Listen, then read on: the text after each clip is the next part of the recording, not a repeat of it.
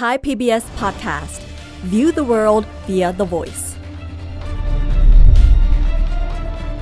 เลือกตั้ง 66 เลือกอนาคตประเทศไทย เราได้นโยบายค่อนข้างเคลียร์มาก ผมบอกเลยว่าพรรคไทยสร้างไทยเนี่ยเอานโยบายวันนี้ที่ถูกกลันกรองเนี่ยเข้าไปเป็นนโยบายของพรรคแน่นอนครับ สิ่งต่างๆ ที่ได้จากการร่วมกิจกรรมในครั้งเนี้ยทางพรรคประชาธิปัตย์ก็จะนำไปสู่การกำหนดเป็นนโยบาย ถ้าเราฟังนโยบายสภาพปัญหาที่มาจากต้นตอมาจากรากเหง้าจากเจ้าของปัญหาโดยตรงนะคะแก้ไขปัญหาของเขาได้อย่างยั่งยืนมากกว่า ถ้ามาฟังจากฐานล่างจริงต่อยอดขึ้นไป อันนี้มันจะเป็นนโยบายที่ประชาชนต้องการจริงนโยบายที่คิดมันควรจะต้องตอบโจทย์นอกจากการแก้ปัญหาแล้วต้องสร้างความหวังให้กับประชาชนได้ด้วย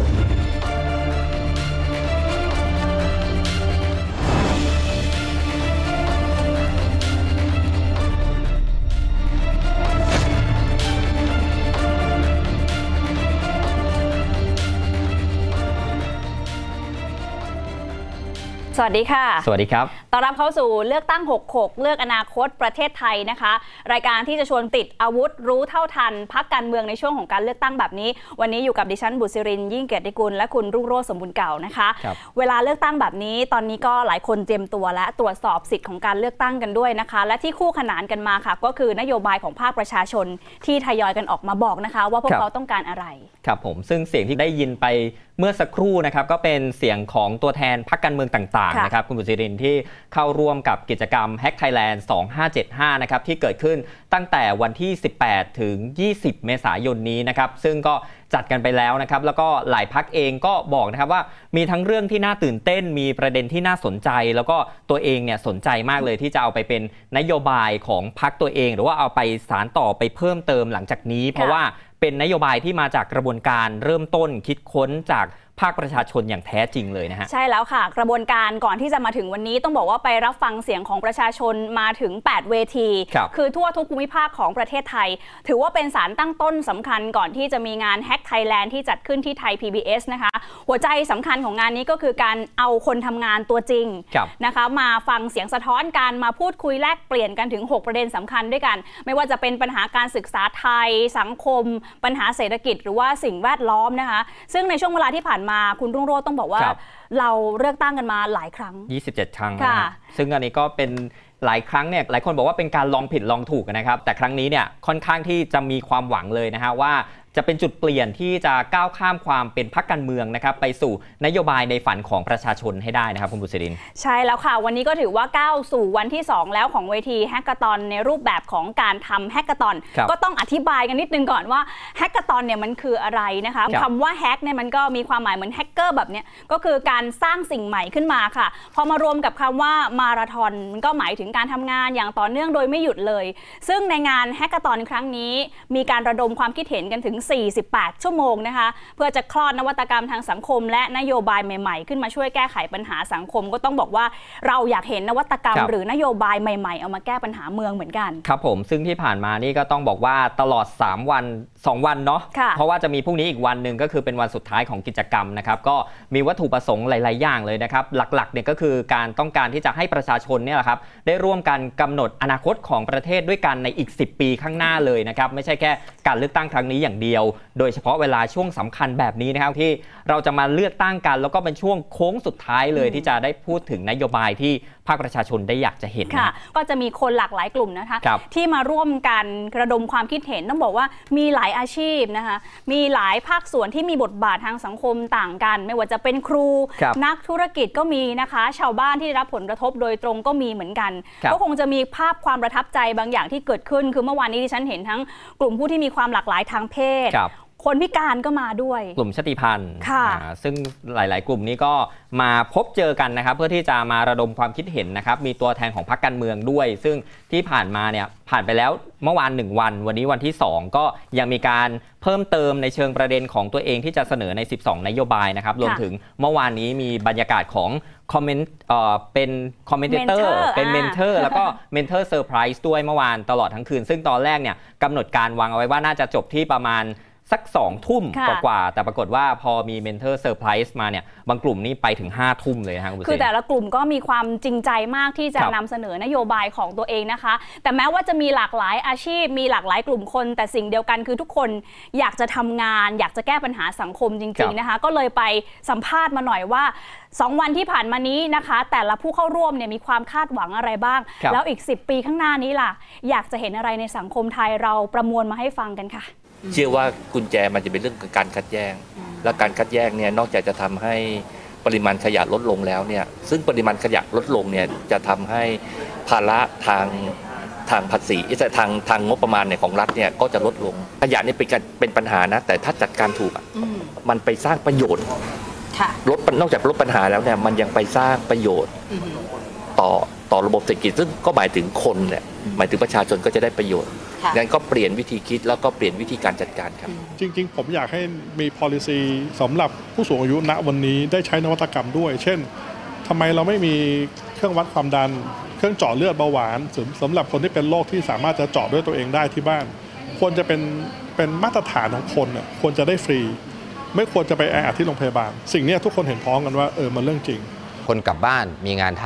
ำคนอยู่ที่บ้าน สามารถมีรายได้ได้ ไม่ต้องแบกกันเข้ามาในเมือง เพราะเมืองมันแน่นแล้ว การติดขัดของกลไกบางอย่าง ของเมืองของภาครัฐอะไรเงี้ยที่เรารู้สึกว่าเขาน่าจะเป็นคนที่อำนวยความสะดวกให้กับคนทำงาน กับยังไม่ถูกปลดล็อก นี่คือสิ่งที่เราคิดว่าการระดมความคิดทำให้เห็นทางออก ผมฝันเห็นคนไทยที่มีคุณภาพ คุณภาพของคนไทยไม่ขึ้นอยู่กับการเรียนสูง จบป .4 จบป .6 ก็ได้ แต่ว่าโกรธแล้วไม่เอามือทุบกัน ผมไม่ได้มองว่าเราขาดนโยบาย หรือเราขาดสิ่งที่เราฝัน แต่เราขาดทำยังไงให้ไปถึงจุดนั้น ที่ผ่านมาส่วนใหญ่เราทำเพื่อให้มันเสร็จ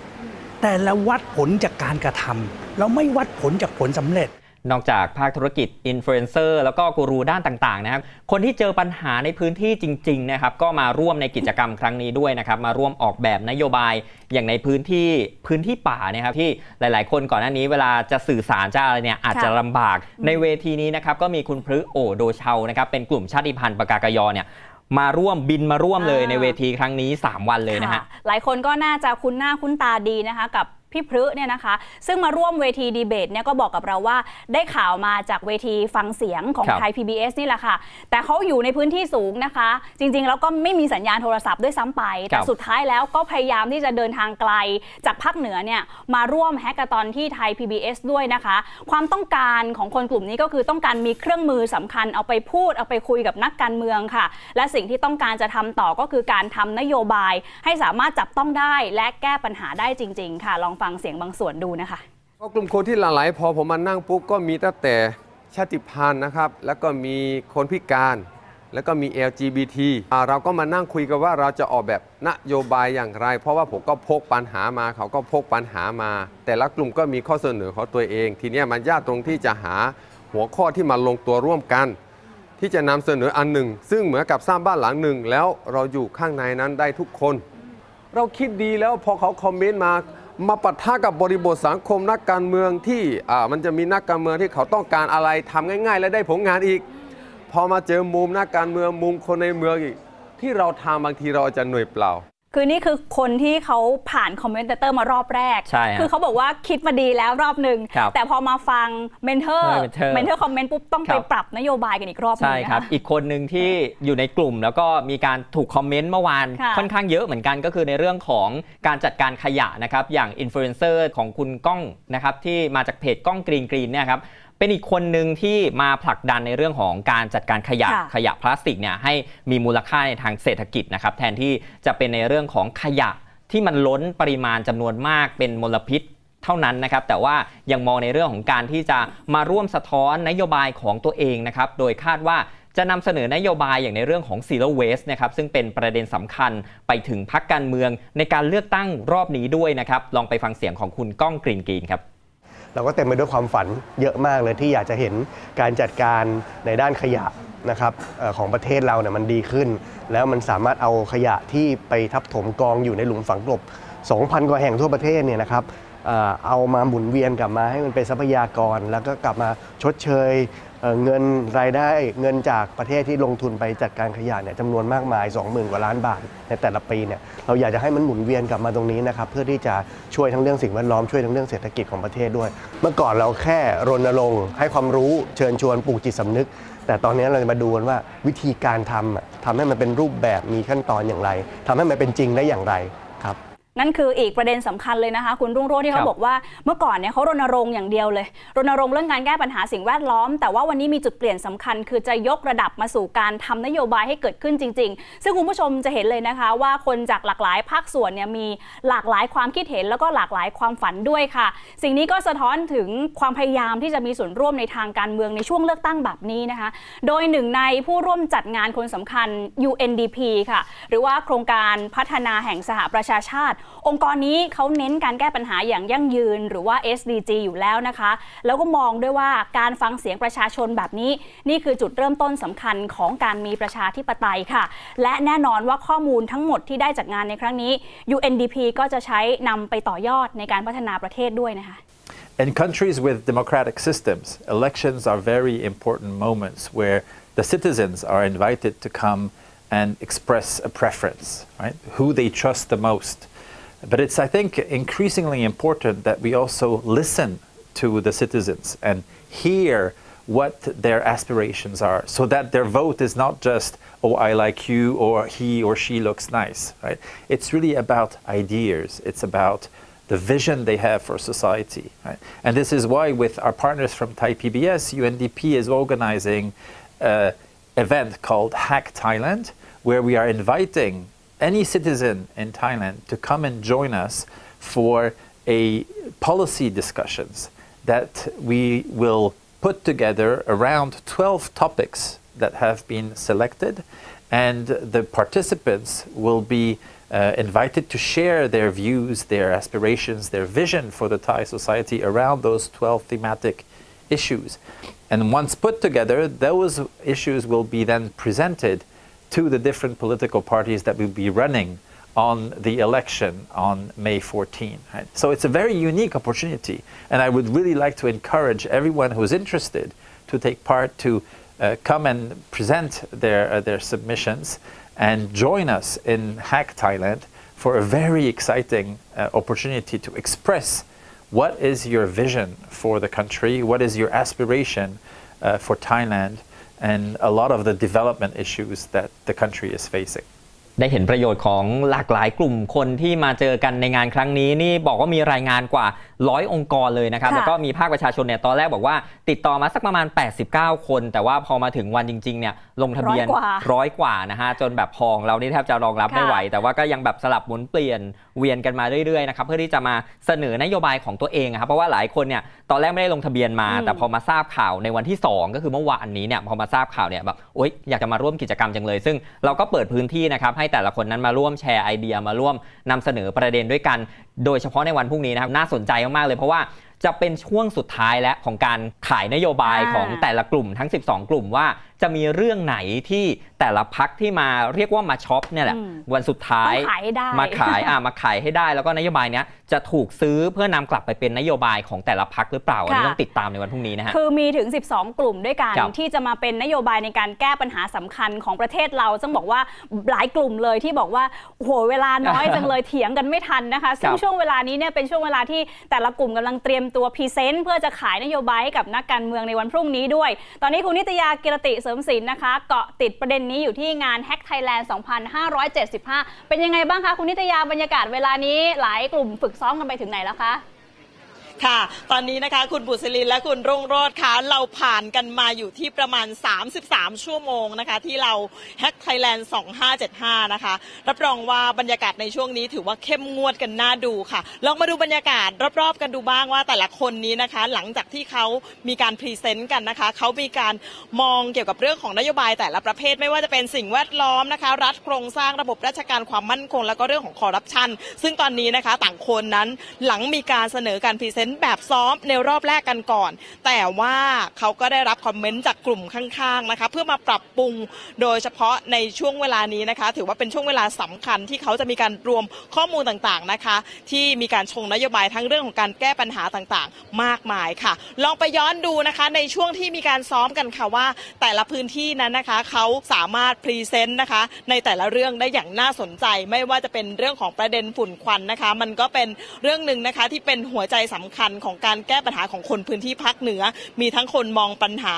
แล้วก็คนที่อยู่ในพื้นที่รวมถึงคนที่จะชงนโยบายไปสู่พื้นที่ต่างๆ นอกจากนี้นะคะก็ยังมีเรื่องของสิ่งแวดล้อมเรื่องของเศรษฐกิจอีกมากด้วยค่ะ แต่ว่าเรื่องราวเหล่านี้นะคะ กระบวนการเหล่านี้จะนำไปสู่เรื่องอะไรได้บ้างนะคะ วันนี้เรามีแขกรับเชิญกันค่ะ ก็คือทางด้านของคุณธนกิจนะคะ เป็นแขกรับเชิญของเราในวันนี้นะคะ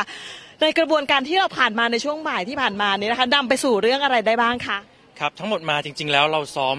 นำเสนอกันเนี่ยมากกว่า 10 รอบแล้วครับโอ้โหแต่เพิ่งขึ้นเวทีเมื่อกี้เป็นครั้งแรกนะครับผมจริง ๆ การที่กระบวนการทั้งหมดที่เราคิดนโยบายมาเนี่ยนะครับสิ่งที่เราอยากได้เลยก็คือหนึ่งพรุ่งนี้เราจะนำเสนอกับพรรคการเมือง ตัวแทนพรรคการเมือง8ปดเก้าพักที่มาพรุ่งนี้นะครับมาฟังแล้วว่าจะทำจะเอานโยบายไหนไปใช้ต่อนะครับหรืออันที่สองถ้ามาฟังแล้วได้จัดตั้งเป็นรัฐบาล จะทำอะไรต่อไปใช่ไหมครับ อันสุดท้ายอันที่ 3 แล้วก็คือ เรารวบรวมคนเนี่ยนะครับมาทั้งหมดเนี่ยนะครับ เสร็จแล้วเนี่ยเรารวมคนจากหลากหลายหน่วยงานมา หวังว่าบางส่วนเนี่ยหลายคนก็บอกว่าเฮ้ยฉันมาจากหน่วยงานนี้ ฉันมาจากหน่วยงานนี้ ฉันอยากเอาไปทำเอง ก็สามารถเอาไปทำได้ อันนี้คือ 3 สิ่งที่เราอยากเห็นในวันพรุ่งนี้และหลังจากนี้ครับจริงๆ แล้วความยากที่เกิดขึ้นเนี่ยมาจากหลายกลุ่มบุคคล และหลายจากกลุ่มหน่วยงาน ทีนี้หัวใจสำคัญคือ จะทำยังไงให้งานที่ขายไปสู่นโยบายของพรรคการเมืองที่อยากจะซื้อมีข้อเสนอแนะเรื่องนี้ไหมคะ คือจริง ๆ แล้วของเราอะครับเรารวมคนจากมากกว่า 100 องค์กร เข้ามาคุยกัน แต่ละทีมเราจะเห็นว่าโอ้โหมีทั้งนักวิชาการ เยาวชนคนรุ่นใหม่สาราเอกชนเอง หรือว่าแม้กระทั่งหน่วยงานภาครัฐที่เข้ามา บางทีมีหน่วยงานจากพรรคการเมืองเข้ามา คุยประเด็นคุยปัญหากันด้วย ทีนี้ครับเพื่อคิดว่าอันนี้เป็นมิติใหม่และนวัตกรรมทางการเมืองนะครับ ที่เราฟังเสียงทุกคนจริง ๆ และบางคนเองระหว่างที่เขาแฮกเขาก็โทรไปหาผู้ที่มีส่วนได้ส่วนเสียอีกด้วยนะฮะว่าคุณเห็นด้วยกับประเด็นนี้ไหม ครับค่ะอีกหนึ่งคำถามถามว่าถ้าเกิดกระบวนการนี้เล่าไปสู่ฉากทัศน์อนาคตนะคะ คิดว่ากระบวนการนี้มันจะนำประโยชน์คุณค่าต่อสังคมไทยยังไงบ้าง ปกติเราจะเห็นนโยบายที่อาจจะเริ่มต้นคิดโดยพรรคการเมืองเองในช่วงเลือกตั้งหาเสียง ครั้งนี้นะครับเราตั้งชื่อ Hack Thailand 2575 เพราะเราให้ทุกคนนะครับอยากเห็นว่าอีก 10 ปีข้างหน้าเนี่ยทุกคนอยากเห็นประเทศไทยเป็นแบบไหน ให้ทุกคนมาร่วมคิดร่วมสร้าง ร่วมทำด้วยกันในวันนี้ แล้วก็หวังว่ามันจะเห็นผลอีก 10 ปีข้างหน้าครับผม โอ้โห พูดได้ดีมากนะคะ ถือว่าเป็นกระบวนการที่ค่อนข้างนะคะทำจากภาคประชาชนจริง ๆ เพื่อนำไปสู่เรื่องของนโยบายนะคะ ก็ต้องตามกันต่อค่ะ เพราะว่าหลังจากนี้นะคะ จะมีการ present แบบจริง ๆ รวมถึงพรุ่งนี้อย่างที่คุณธนกิจบอกนะคะว่าเราจะ present ต่อพรรคการเมืองต่างๆ ซึ่งจะต้องติดตามกันต่อไปนะคะ ในช่วงของข่าวค่ำค่ะ ขอบคุณคุณนิตยานะคะครับครับคุณนิตยาก็เกาะติดต่อเนื่องนะคะค่ำนี้ก็ยังคงรายงานความคืบหน้า เพราะว่า hack กันต่อเนื่อง 48 ชั่วโมงจริงครับๆไม่น่าเชื่อผ่านมา 33 ชั่วโมง แล้วดิฉันแอบไปดูเหมือนกัน หลายคนยังพลังล้นเปี่ยมอยู่เลยนะคะครับผมเพราะว่ายังเหลือเวลาให้เตรียมตัวกันอีกไม่ถึง 24 ชั่วโมงนะฮะค่ะเพราะว่าเดี๋ยวพรุ่งนี้ก็จะถึงเวลาช่วงเวลาที่จะต้อง present แล้วนะครับ ซึ่งหลายคนก็บอกว่าเนี่ย อยากจะใช้เวลาที่เหลือให้คุ้มค่าที่สุดพยายามจะเข้าไปคุยไปชวนคุยได้แบบถามคำตอบคำค่ะไม่มีเวลาแล้วเพราะว่าแต่ละนโยบายเนี่ย12นโยบายเนี่ยหลายคนบอกว่าต้องการให้มันออกมาแล้วก็present ยังไงก็ได้ให้ หลาย ๆพรรคการเมืองที่มาในวันพรุ่งนี้เนี่ยสนใจครับอ่าก็อยู่บนโจทย์ยากว่าแต่ละพรรคการเมืองก็ต้องงานมีผลงานของตัวเองครับต้องมี KPI ของตัวเองนะคะ ดังนั้นนโยบายเนี่ยนอกจากจะทำได้จริงแก้ปัญหาครับได้จริงก็ต้องเขาเรียกว่าอะไรกินได้เคี้ยวง่ายด้วย จดใช่ครับจำได้ง่ายอีกด้วยครับนะคะผมแน่นอนค่ะเมื่อสักครู่เนี่ยเป็นแค่ไฮไลท์บางส่วนเท่านั้นที่เราเห็นการซ้อมการขายนโยบายการระดมความคิดเห็น แต่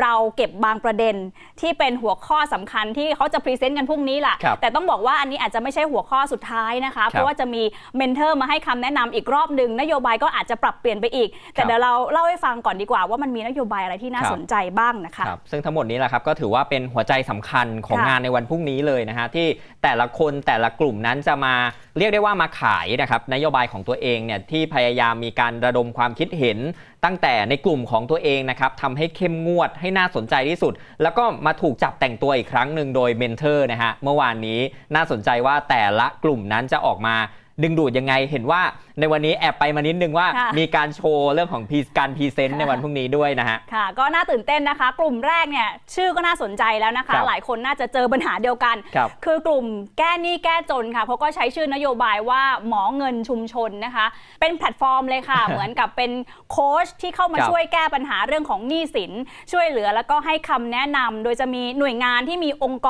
รที่มีความเข้าใจเรื่องนี้ ครับ มาช่วยกันทำงานในเชิงบูรณาการด้วยนะคะ ครับผม กลุ่มถัดไปค่ะก็คือกลุ่มคนไทย 3 ภาษานะคะสามภาษาเนี่ยเขาตีความค่อนข้างใช่ไหมน่าสนใจค่ะ เป็นแบบภาษาไทยอังกฤษแล้วก็ภาษา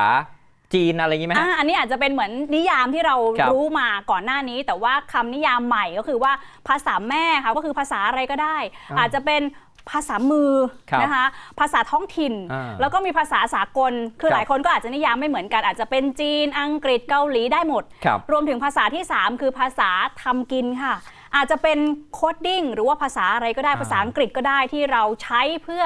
การครัทำบมาหากินค่ะ ครับ ซึ่งก็ไม่ใช่แค่เรื่องของการสื่อสารแบบโดยการใช้คำพูดอย่างเดียวแล้วแต่จริงๆ มันอาจจะมีเรื่องของการใช้ coding ซึ่งหลายๆพรรคหลาย ๆ กลุ่มก่อนหน้านี้ก็มีความพยายามที่จะเนี่ยให้เรียนในเรื่อง coding เนาะแต่ว่ามันค่ะ บางคนก็เข้าไม่ถึงจริงๆนะมันมีเรื่องของเทคโนโลยี มีเรื่องของงบประมาณเข้ามาเกี่ยวด้วยนะฮะนอกจากนี้ก็ยังมีกลุ่มอากาศสะอาดด้วยนะคะ หยุดฝุ่น PM 2.5 กลุ่มนี้เนี่ยมาไกลภาคเหนือก็มาร่วมด้วย ชื่อของนโยบายคือป้องกันปากท้องสุขภาพครับให้ความรู้เรื่องของการประกันสุขภาพ การเจรจาในระดับอาเซียนด้วยรวมถึงการผลักดันพรบอากาศสะอาดด้อัวนยนี้หลายนะคะพักก็พูดถึงอยู่เหมือนกันนะฮะเรื่องของการเจรจากับประเทศเพื่อนบ้านในกรณีของฝุ่นข้ามแดนเนาะที่เราพูดกันก่อนหน้านี้ ค่ะ นอกจากนี้ยังมีกลุ่ม a g i n Society นะคะก็คือกลุ่มสูงวัยไม่จน อันนี้น่าสนใจ เพราะว่าเวลานี้กลุ่มคนสูงวัยนี่แหละเผชิญปัญหาเรื่องของการไม่มีเงินออมมากพอสมควรครับอีกกลุ่มหนึ่งค่ะเป็นกลุ่มที่เกี่ยวกับรัฐของทุกคน เป็นกลุ่มที่รวมเอาผู้คนกลุ่มที่มีความหลากหลายเนี่ยมารวมกันครับหลายคนมากเลยนะคะครับมีกลุ่มชาติพันธุ์ มี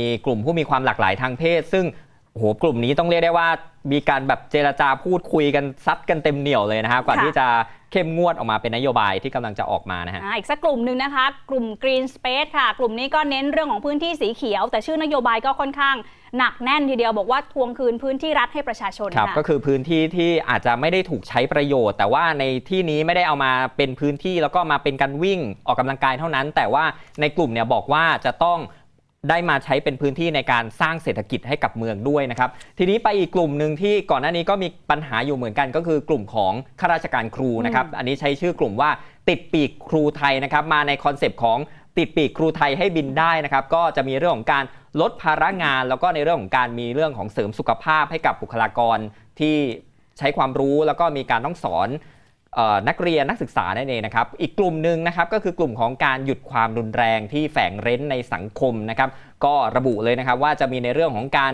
มีบริการที่เป็นมิตรนะครับสำหรับผู้ที่ถูกละเมิด ไม่ว่าจะเป็นเรื่องของความรุนแรงทางเพศ หรือว่าความรุนแรงในครอบครัวนะครับส่วนอีกกลุ่มหนึ่งก็คือกลุ่มของ wellness being นะครับก็จะมีในเรื่องของให้มีความสุขภาพดีทั่วหน้านะครับแล้วก็มีความเท่าเทียมด้วย โดยเฉพาะในเรื่องของการเพิ่มสิทธิประโยชน์ในเรื่องของประกันสังคม ส่วนกลุ่มปลดล็อกท้องถิ่นด้วยเศรษฐกิจสร้างสรรค์สู่เวทีโลกนะครับ อันนี้จะมีในเรื่องของชุมชนออกแบบโดยชุมชนนะครับ ก็ถือว่าเป็นในเรื่องของการจัดการตัวเองในเรื่องของการท่องเที่ยวเรื่องของการสร้างเศรษฐกิจในพื้นที่ และอีกกลุ่มหนึ่งก็คือกลุ่มของเศรษฐกิจขยะที่พูดไปเมื่อสักครู่นะครับ ก็ยังคงพูดถึงในเรื่องของการสร้างมูลค่าจากเศรษฐกิจขยะนั่นเองนะครับอีกกลุ่มหนึ่งครับเป็นกลุ่มรัฐทันสมัยโปร่งใสไร้คอร์รัปชันนะครับ กลุ่มนี้ จะมีในเรื่องของการสร้างระบบการตรวจสอบนะครับไม่ว่าจะเป็นเรื่องของการอนุมัติโครงการขนาดใหญ่ค่ะหรือว่าการใช้งบประมาณที่ออกมาจากภาครัฐนั้นให้สามารถมีแพลตฟอร์ม หรือว่ามีเครื่องมือที่ ประชาชนสามารถจะเข้าไปตรวจสอบได้นะก็ฮะบอกว่าเรารวบรวมมาให้ทั้งหมด 12 กลุ่มเลยครับนะคะ แต่ถ้าแบ่งใหญ่ๆเนี่ยก็จะแบ่งเป็น 6 ปัญหาสำคัญที่อยู่ในสังคมไทยของเรานะคะครับแล้วต้องบอกว่าแต่ละกลุ่มที่มาร่วมกันระดมความคิดเห็นเนี่ยมาจากหลากหลายอาชีพอย่างที่ดิฉันบอกไปแล้ว ทั้งประชาชนที่ได้รับผลกระทบจริงครับๆมีภาคธุรกิจสตาร์ทอัพ มีนักวิชาการก็มีค่ะครับเยาวชนก็มา อีกกลุ่มที่สำคัญคือนักการเมืองมีพรรคการเมืองหลาย ๆ พรรคที่ส่งตัวแทนของตัวเองเข้ามาร่วม hack ด้วยครับบางคนบอกว่ามาฟังปัญหาก่อน บางคนมาช่วยสะท้อนเลยนะคะ ว่าพรรคการเมืองมีข้อจำกัดอะไรบ้างทำให้เรามีภาพชัดขึ้นในการ ออกแบบนโยบายกันต่อไปด้วย และพรุ่งนี้เราน่าจะได้เห็นภาพของการช้อปปิ้งนโยบายครับบางพรรคที่อาจจะเป็นอ่าคนละขั้วใครจะไปรู้ใช่ไหมอ่าอาจจะไปช้อปปิ้งกับบางพรรคบางนโยบายที่เป็นคนละขั้วกับตัวเองก็เป็นไปได้เหมือนกันนะครับคะ ซึ่งอันนี้ก็น่าสนใจ ซึ่งมันน่าจะเป็นอีกภาพอีกมุมหนึ่งที่เราจะได้เห็นในการเลือกตั้งครั้งนี้นะฮะก็คือการก้าวข้ามความเป็นคู่แข่งทางการเมืองนะฮะค่ะแต่ว่ามองเห็นถึงประโยชน์สาธารณะมองเห็นถึงนโยบายที่ สุดท้ายแล้วเนี่ยเราพยายามจะสื่อสารว่าทั้ง 12 กลุ่มเนี่ยค่ะแม้ว่าจะมีตัวแทนจากพรรคการเมืองเข้าร่วมนะครับ แต่ว่าไม่ได้หมายความว่านโยบายของทั้ง 12 ประเด็นนั้นเป็นของพรรคใดพรรคหนึ่งอืมแต่ว่าเป็นนโยบายที่มาจากเสียงสะท้อน จากกลุ่มของผู้ที่มีส่วนได้เสียเนี่ยนะครับที่ก่อนหน้านี้อาจจะประสบปัญหาต่างๆ ในชีวิตนะฮะแล้วก็พยายามที่จะทำงานร่วมกับพรรคการเมือง เพื่อที่จะ ทำให้ประเด็นทำให้นโยบายต่างๆ นั้น มีส่วนร่วมมากยิ่งขึ้นฮะภาคีเครือข่ายที่จัดงานเนี่ยก็ย้ำเลยว่าสิ่งที่ต้องการเห็นเนี่ยก็คือการก้าวข้ามความเป็นพรรคการเมือง ไม่ต้องครับมาแบ่งพรรคกันละ แต่ไปถึงนโยบายที่ประชาชนฝันให้ได้จริง ๆ อันเนี้ยเป็นภาพใหญ่ที่เราอยากจะเห็นนะคะ ก็เลยเห็นหลายพรรคการเมืองออกตัวเลยค่ะว่าอยากจะสัญญิงสัญญาว่าจะเอานโยบายที่ออกจากงาน hackathon เนี่ยไปใช้จริง ๆนะคะ ลองดูกันหน่อยนะคะ ว่ามีตัวแทนพรรคการเมืองพรรคไหนบ้างนะคะ ที่พูดถึงการนำนโยบายเหล่านี้ไปใช้จริง ๆ ค่ะครับ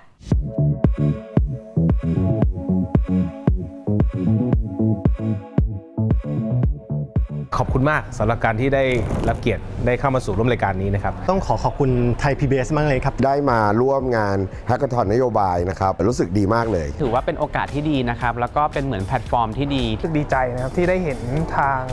ไทย PBS ได้ได้จัดกิจกรรมดีๆ แบบนี้ คิดว่าเป็นสิ่งที่ดีและถูกต้องค่ะ คิดว่าไทย PBS เนี่ยเดินถูกทาง ว่าวันเนี้ยสนุกมากครับ สนุกที่ได้รับฟัง นะครับมุมมองความคิดต่างๆ ต้องขอบคุณนะไทย PBS ที่เป็นแกนหลักในการจัดงานนี้นะครับ การทำแบบนี้คือคือจุดเริ่มต้นของการทำนโยบายพักที่ถูกต้องนะ แล้วควรจะเป็นแบบนี้มาตั้งแต่เมื่อ 30 ปีที่แล้ว เราได้นโยบายค่อนข้างเคลียร์มากเลย เพราะว่าแต่ละคนเนี่ยแต่ละแต่ละชุมชน แต่ละท้องถิ่นแต่ละพื้นที่เนี่ยก็จะมีปัญหาที่บอบบางแล้วก็แข็งแกร่งเนี่ยแตกต่างกัน แต่พอสุดท้ายแก่นๆของมันก็คือเรื่องเดียวกัน รัฐมีหน้าที่อะโอเครับทราบแล้วเรามีศูนย์เนี่ยตำบลหนึ่งตำบลหนึ่งศูนย์เนี่ยส่งเงินมาผมว่าวงเงิน 3 ล้านบาท แล้วก็มีคณะกรรมการเลือกตั้งคณะกรรมการของการทำงานการอนุมัติใช้เงินน่ะด้วยตัวของเขาเองในชุมชนนั้น เพื่อจะสามารถเอาเงินนั้นไปใช้ได้ได้ได้ด้วยด้วยโปร่งใส ผมเชื่อว่าเมื่อเมื่อจบงานนี้นะ โดยนโยบายแก้หนี้แก้จนของเราเนี่ยมันจะกันกรองออกมาเป็นความต้องการของประชาชนที่แท้จริง ผมบอกเลยว่าพรรคไทยสร้างไทยเนี่ย เอาวันเนี้ยเอานโยบายวันเนี้ยที่ถูกกลั่นกรองเนี่ยเข้าไปเป็นนโยบายของพรรคแน่นอนครับ แล้วก็คิดว่าสิ่งต่างๆ ที่ได้จากการร่วมกิจกรรมในครั้งเนี้ยทางพรรคประชาธิปัตย์ก็จะนำไปสู่การกำหนดเป็นนโยบาย เพื่อนำเสนอกับพี่น้องประชาชนต่อไปครับ นโยบายหนึ่งมันต้องใช้กับประชาชนทุกคนทุกกลุ่มนะคะพอมารวมตัวกันมาออกความคิดเห็นร่วมกันแล้วเนี่ยมันก็จะทำให้นโยบายหนึ่งชิ้นหนึ่งนโยบายเนี่ยมันรอบด้านมากขึ้นครับก็เหมือนกับที่เราได้ ร่วมทำในในวันนี้นะครับเอามาแลกเปลี่ยนกัน เพื่อที่จะนำไปสู่แนวทางในการแก้ไขปัญหา แล้วก็เป็นแนวทางที่จะนำไปสู่การดำเนินนโยบายภาครัฐ หากเราได้มีโอกาสได้มีอำนาจรัฐในการบริหารประเทศนะครับถ้าเราฟังนโยบายสภาพปัญหาที่มาจากต้นตอมาจากรากเหง้าจากเจ้าของปัญหาโดยตรงอะค่ะเราเชื่อว่าเขาเป็นผู้รู้ ว่าเขาอยู่กับมัน ถ้าเราฟังจากเขาเนี่ยค่ะเราสามารถจะพัฒนานโยบาย หรือแม้กระทั่งการออกกฎหมายเนี่ยจะออกได้อย่างตรงจุด แล้วก็แก้ไขแก้ไขปัญหาของเขาได้อย่างยั่งยืนมากกว่าค่ะถ้าสมมติเราให้ประชาชนทุกคนที่อยู่ในระบบ หรือปัญหานั้นๆที่เกี่ยวข้องปัญหานั้นเนี่ยได้ลงมือมาแก้ไขปัญหาออกความคิดเห็นจริง ๆ ไม่ใช่แค่การสั่งการจากยอดหอคอยงาช้างนะครับคิดนโยบายจากในห้องแอร์ถ้าเรามาฟังจากฐานล่างจริงๆต่อยอดขึ้นไป อันนี้มันจะเป็นนโยบายที่ประชาชนต้องการจริง ๆ เราได้ยินแต่ปัญหา แต่พอเราได้เห็นเรื่องของความหวัง หรือว่าความฝันของคนเนี่ยเฮ้ยมันดีมากเรารู้สึกว่าประชาชนหรือว่าคนไทยในช่วงผ่านโควิดอะมันอยู่ในภาวะไร้ฝันอะเพราะฉะนั้นพอมาเจอเจอการกระบวนการเนี่ยที่มันพูดถึงความหวังเนี่ยทำให้เรารู้สึกว่าเออนโยบายที่คิดมันควรจะต้องตอบโจทย์นอกจากการแก้ปัญหาแล้วต้องสร้างความหวังให้กับประชาชนได้ด้วย เราได้เห็นทั้งความหวังแล้วก็ความฝันของหลาย ๆ กลุ่มหลาย ๆ คนหลาย ๆ ที่มาที่มาร่วมกิจกรรมในครั้งนี้แล้วนะฮะค่ะต้องรอดูในวันพรุ่งนี้นะครับรวมถึงในช่วงหลังการเลือกตั้งด้วยว่าจะทำให้ความฝันความหวังนี้เป็นจริงได้หรือเปล่าจากการเอานโยบายเหล่านี้ไปปรับใช้นะครับ ซึ่งในวันพรุ่งนี้นะครับตั้งแต่ช่วงบ่ายเลยก็จะมีการพรีเซนต์ค่ะเป็นรอบสุดท้ายนะครับทั้ง 12 ทีมว่า จะมีนโยบายออกมาหน้าตาเป็นอย่างไรบ้างนะครับ แล้วก็จะมีพรรคการเมืองต่างๆเนี่ยแหละครับที่จะมาร่วมในการมาคุยเรื่องของประเด็นด้วย รวมถึงจะช็อปนโยบายของใครไปใช้เพื่อปรับใช้กับ ทางพรรคของตัวเองหลังจากนี้นะครับ ซึ่งติดตามบรรยากาศเหล่านั้นได้นะฮะตั้งแต่ช่วงบ่ายทางเพจของไทย PBS แล้วก็ The Active นะครับ ค่ะ ทั้งหมดนี้คือเลือกตั้ง 66 เลือกอนาคตประเทศไทยนะคะ สิ่งที่สำคัญมากกว่าแค่การคลอดนวัตกรรมนโยบายคือการตามต่อค่ะ ว่าสิ่ครังบเหล่านี้จะเกิดขึ้นจริงได้หรือไม่วันนี้เราสองคนลาไปเลยนะคะ สวัสดีค่ะ สวัสดีครับ เลือกตั้ง 66 เลือกอนาคตประเทศไทย ติดตามความเคลื่อนไหวก่อนถึงวันตัดสินใจกำหนดอนาคตประเทศ ที่เว็บไซต์และแอปพลิเคชันไทย PBS Podcast